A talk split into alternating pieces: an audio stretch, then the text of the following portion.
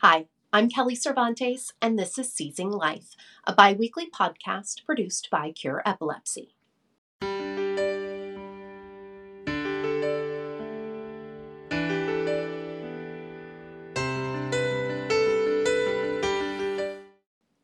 Today on Seizing Life, we present interviews from our time at Epilepsy Awareness Day at Disneyland this past November. We spoke with several exhibitors about current diagnostic and surgical technology that can make a big difference in localizing and operating on areas of the brain where seizure activity is occurring. First, we spoke with Kristen Katsimbos of Medtronic about the Stealth Auto Guide, which assists physicians in placing electrodes in a patient's skull to localize seizure activity. Kristen, thank you so much for chatting with us today. So, this is the Stealth Auto Guide. Correct. What is it and how do doctors use it? Well, thank you for asking. I'm Kristen Katsimbos. I'm with Medtronic, and Stealth Auto Guide is actually used in conjunction with Stealth Navigation. So we don't have that here today, but what you'll see here is there's a monitor and then there's a camera here. And what it is, is it's like GPS type technology or navigation for brain and spine surgery. In this Okay. case, for the brain. So what we do is we take an MRI or CT of the brain, load it into this computer system, and then trace the contours of the face to match it up with the actual patient. Okay. So we would have an instrument that just traces along these contours, and then you'd be able to see when you put instruments into the brain where you're at on a map. So it'd be like navigation or GPS. And so these spheres here, they would be reflecting off of the camera right here, and that would be the general concept of navigation. Where the cranial robot comes in, which is auto guide, is to place um, with precision accuracy of less than a millimeter um, leads, so electrode lead placements, or for RNS, SEEG, and or for Visualase, which is laser ablation. So we can do that in as small as a 2.4 millimeter burr hole. And so it's a very fast recovery. It's something that you could go home the next day. oh, wow. And so it's minimally invasive surgery with a precise trajectory to get um, really to a target with that kind of precision of less than a millimeter. so, the point of this, um, when a doctor might use this on a patient, is going to be when they're trying to localize where seizures are occurring. Is that correct? That's correct. Yes. And so they want to do it in a precise way. And so during surgery, the actual surgeon will control the robot with this here. They'll go ahead and get the arm into place and then do the fine tuning with this controller to get directly to that target. And we also have another piece of equipment called the O arm. So in my accounts, what they do is after they place the lead, they will take the O arm, which is another imaging device that we carry, and it looks like this right here. It's a CT-like Oh, wow. device. And what he'll do is he's made a plan beforehand of exactly where he wants to target. Or she. Uh, or she. Thank you very much. He or she, because we have amazing female surgeons. Um, once they go ahead and, and place that and have done all their plans, they'll take this image and put it back onto the stealth navigation system, put it onto the screen, and overlay it on top to see are we in the exact area before we leave the operating room and before we do any ablation or stimulation or anything else. So it's another way to double check that they're exactly um, within the parameters that they wanted to be and on target before they do treatment. Now, what are the risks that a patient would want to be aware of with this type of uh, equipment? So in this case, because we have, you know, various steps to, to make sure that we're accurate before we do treatment, it is much less risky than doing an open craniotomy to do this. The Um, hole is so small. Correct. And so less chances of, of just, you know, bleeding and different things and complications with a larger incision.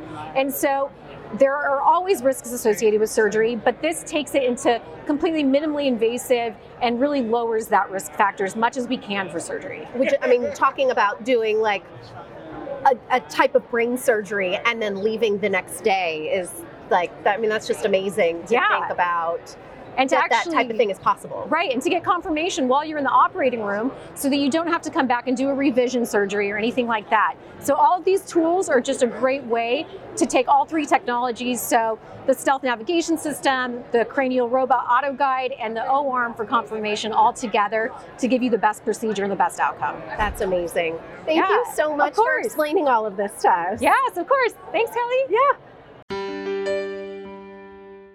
Next, we spoke with Scott Strong of Medtronic regarding the Visualase system, which can work in cooperation with the Stealth Auto Guide to help surgeons perform laser ablation surgery. Hi, Scott. Thank there. you so much for chatting with us today. My pleasure. All right, so we are discussing the Visualase equipment. Correct. What is it and how do doctors use it? Uh, Visualase is MRI, MRI guided laser ablation therapy. uh, Okay. laser interstitial thermal therapy. So we just learned about um, the uh, stealth auto guide. Yes. So this is what they would use once they have located the part of the brain where the seizures are emanating from. This is the next piece of equipment that they use. Correct. Uh, th- this device, it's a uh, a catheter-based system uh, used to deliver a fiber optic laser to specific targets in the brain. So you saw the AutoGuide earlier. AutoGuide is a frameless stereotactic system for inserting different types of uh, devices into the brain stereotactically. Uh, the Visualase laser itself can be inserted with the AutoGuide. Uh, Visualase is it's a fiber optic laser. It's delivered to target. It's used for ablation of targets uh, for epileptic foci. So for medically refractory uh, epileptic foci, brain tumor, radiation necrosis, uh, those are all uh, minimally invasive targets that we can go after with Visualase versus an open resection. So it's just a small targeted area. Is this the same kind of thing where um, the procedure is done and you get to go home the next day? or is uh, this in- more in- more involved? In many cases, because of its minimally invasive nature, uh, you know, patients sometimes go home the next day. So we hear a lot of patients get dis- discharged the very next day. Um, it's versus open resection. Um, it just requires a 3.2 millimeter drill hole. Uh, so just a, a tiny stitch, a, uh, a purse string stitch, I think is what they call it sometimes. So uh, in many cases, they get discharged the next day. That's incredible. And what does the future of this equipment look like? I feel like science and all, it's just moving so quickly. I mean, the fact that you can do this and it's such a small uh, incision that needs to be made, you can so acutely target the part of the brain that needs to be removed. Do you know where this technology is headed from here? It's uh, even though MRI guided laser ablation, uh, laser interstitial therapy has been around for, for many years now. Uh, I want to say maybe almost a decade. Uh, it's still new, cutting edge technology. We're still in the phase where we have a lot of uh, centers that are still adopting this uh, versus other methods of uh, ablation, such as RF or doing open surgeries. Um, with the increased utilization of uh, stereotactic SEEG, uh, because of robotics, uh, we see more customers moving towards using laser because they can more precisely uh, identify the area of focus uh, where seizures are coming from, and they can target it robotically and more minimally invasively, and we can use a laser to treat that versus open resection. So it sounds like it is the clinicians that need to catch up to the technology. Um, currently, the technology is available, and it's just the community needs to come to it. The technology is available. Um, it's widely used in centers across the U.S., at least over 125 centers. Um, we've done over uh, far exceeding 8,000 cases uh, Wow. to date, uh, just here in the U.S. alone. Well, amazing, Scott. Thank you so much for uh, teaching us about the Visualase system. My pleasure. Hi, this is Brandon from Cure Epilepsy. Did you know that 30% of those diagnosed with epilepsy do not respond to current medications?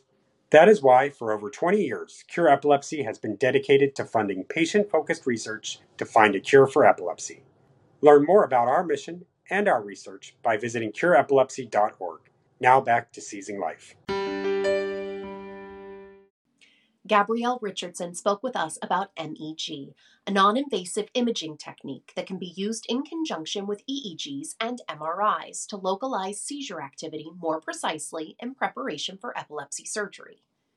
Gabrielle, thank you so much for chatting with us today. I am so excited to be able to speak with you directly because I think this technology is incredible. Uh, tell us about what an MEG is and um, why a doctor would want to use it. So it's a, it's a neuroimaging device that has been um, allows physicians to detect and localize epileptic activity. So if you are potentially um, an epilepsy patient uh, and a candidate for surgery, It allows a, um, a neurologist to get more granular data around the brain activity and the brain networks, and um, as it assesses it um, in an MEG. So it works in conjunction with uh, MRI and any other sort of uh, neuroimaging modalities, and it allows for a far more granular, sort of more um, specific picture of the brain. So I think I understand. I'm going to sort of give it to you in layman's terms and you tell me if I'm, I'm correct. So, an MRI is a, a static image, but an MEG is more of a video of like an EEG over the MRI. Is that kind of accurate? Yeah. So an MRI would give you sort of a, you know, the typical sort of brain, um, you know, image as such. Yeah. Whereas an MEG is actually granular sort of spikes. It's a lot of squiggly lines, basically. Like the EEG. Like the EEG. And that gets mapped with an MRI and with EEG as well. So, um, you know, there's training involved for um, epileptologists and, and, physicians to uh, analyze the data. Um, but because that data with in conjunction with MRI and all and other modalities will give you far more information um, as a patient that for for patients. And and the idea that someone would want to use this ideally to try and figure out if the seizures are localized in a yeah. certain part of the brain, yeah. and then so that is more data to potentially yeah. try and do a surgery, for example. And I mean, if you are a surgery candidate, um, as a patient, I would always want to have as much data as possible. So more data will give you more information, right? So yeah. before someone opens up anyone's brain, they should make sure they have all the data available. Yeah. That's what I always think. Absolutely. So that's why this is such a vital tool.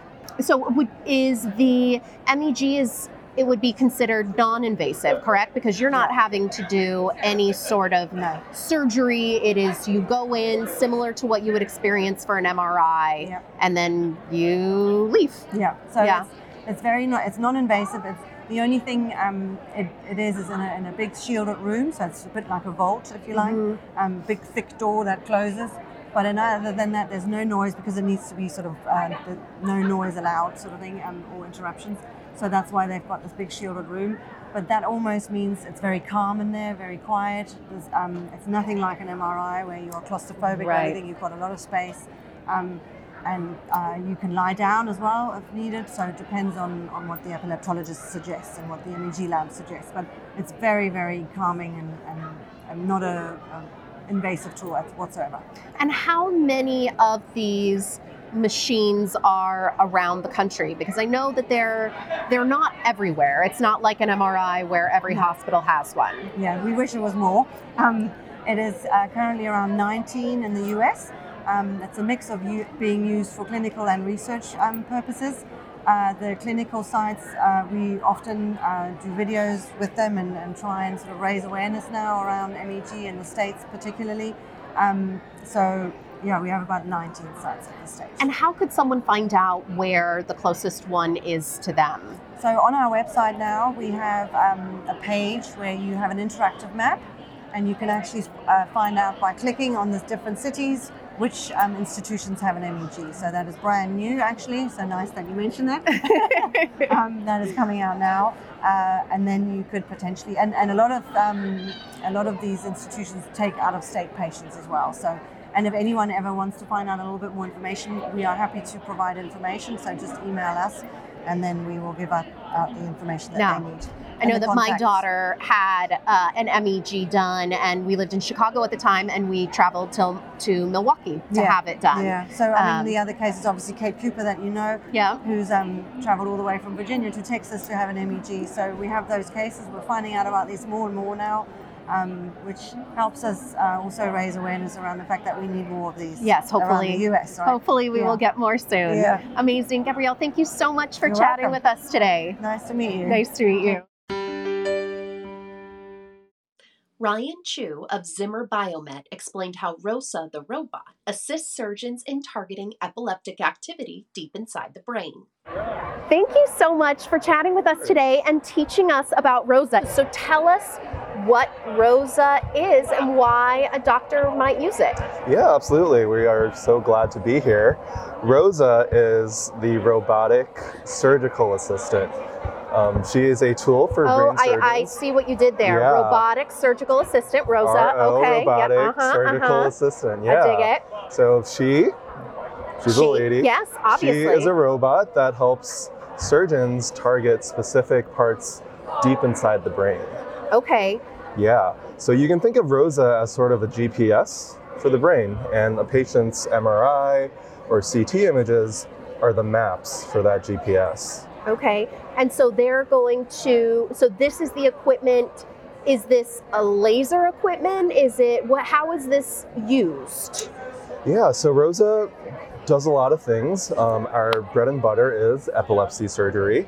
So surgeons will use Rosa to implant what we call electrodes Yes. into patient brains, Okay. and those electrodes will monitor seizure activity and tell us where seizures are coming from. Okay.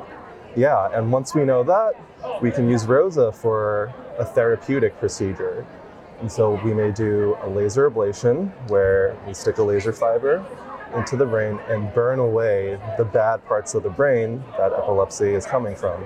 Or we can use Rosa to put in electrodes for RNS or DBS, some sort of stimulation that will detect the onset of seizures and provide electrical current to prevent them from happening.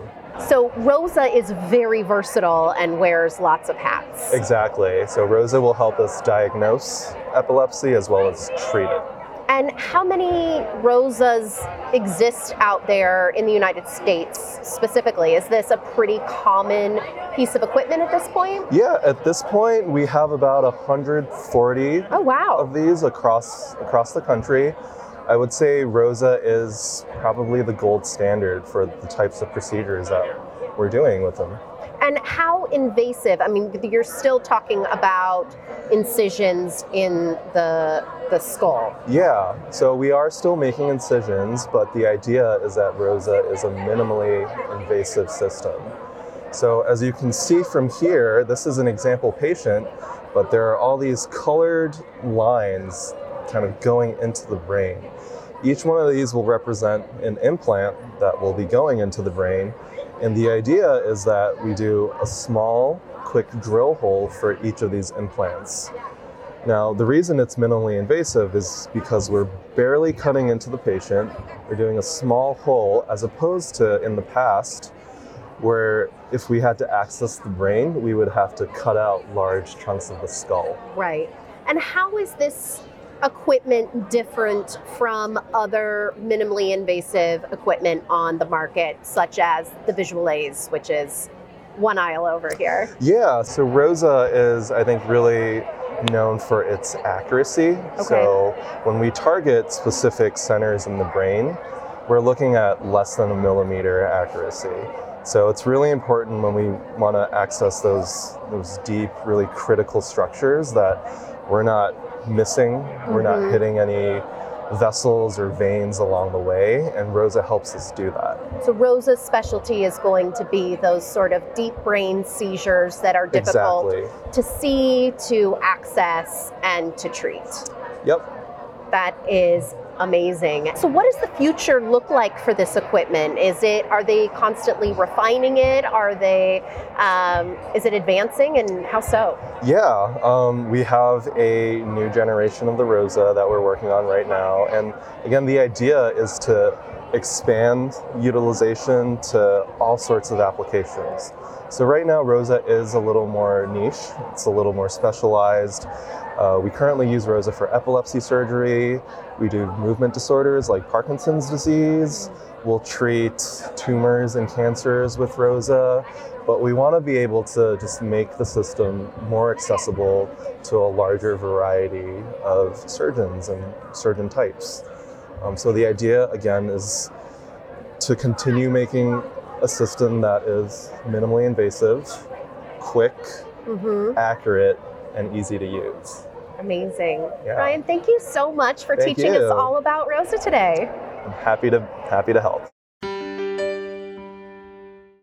Thank you to all who took the time to speak with us at Epilepsy Awareness Day at Disneyland. Every year, I'm inspired by the amazing, supportive, and determined community of people who attend this event. Cure Epilepsy has been proud to be a member and a leader in the epilepsy community for 25 years. We are dedicated to funding patient focused research that will lead us to a cure for epilepsy.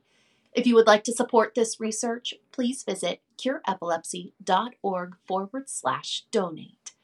Cure Epilepsy, inspiring hope and delivering impact.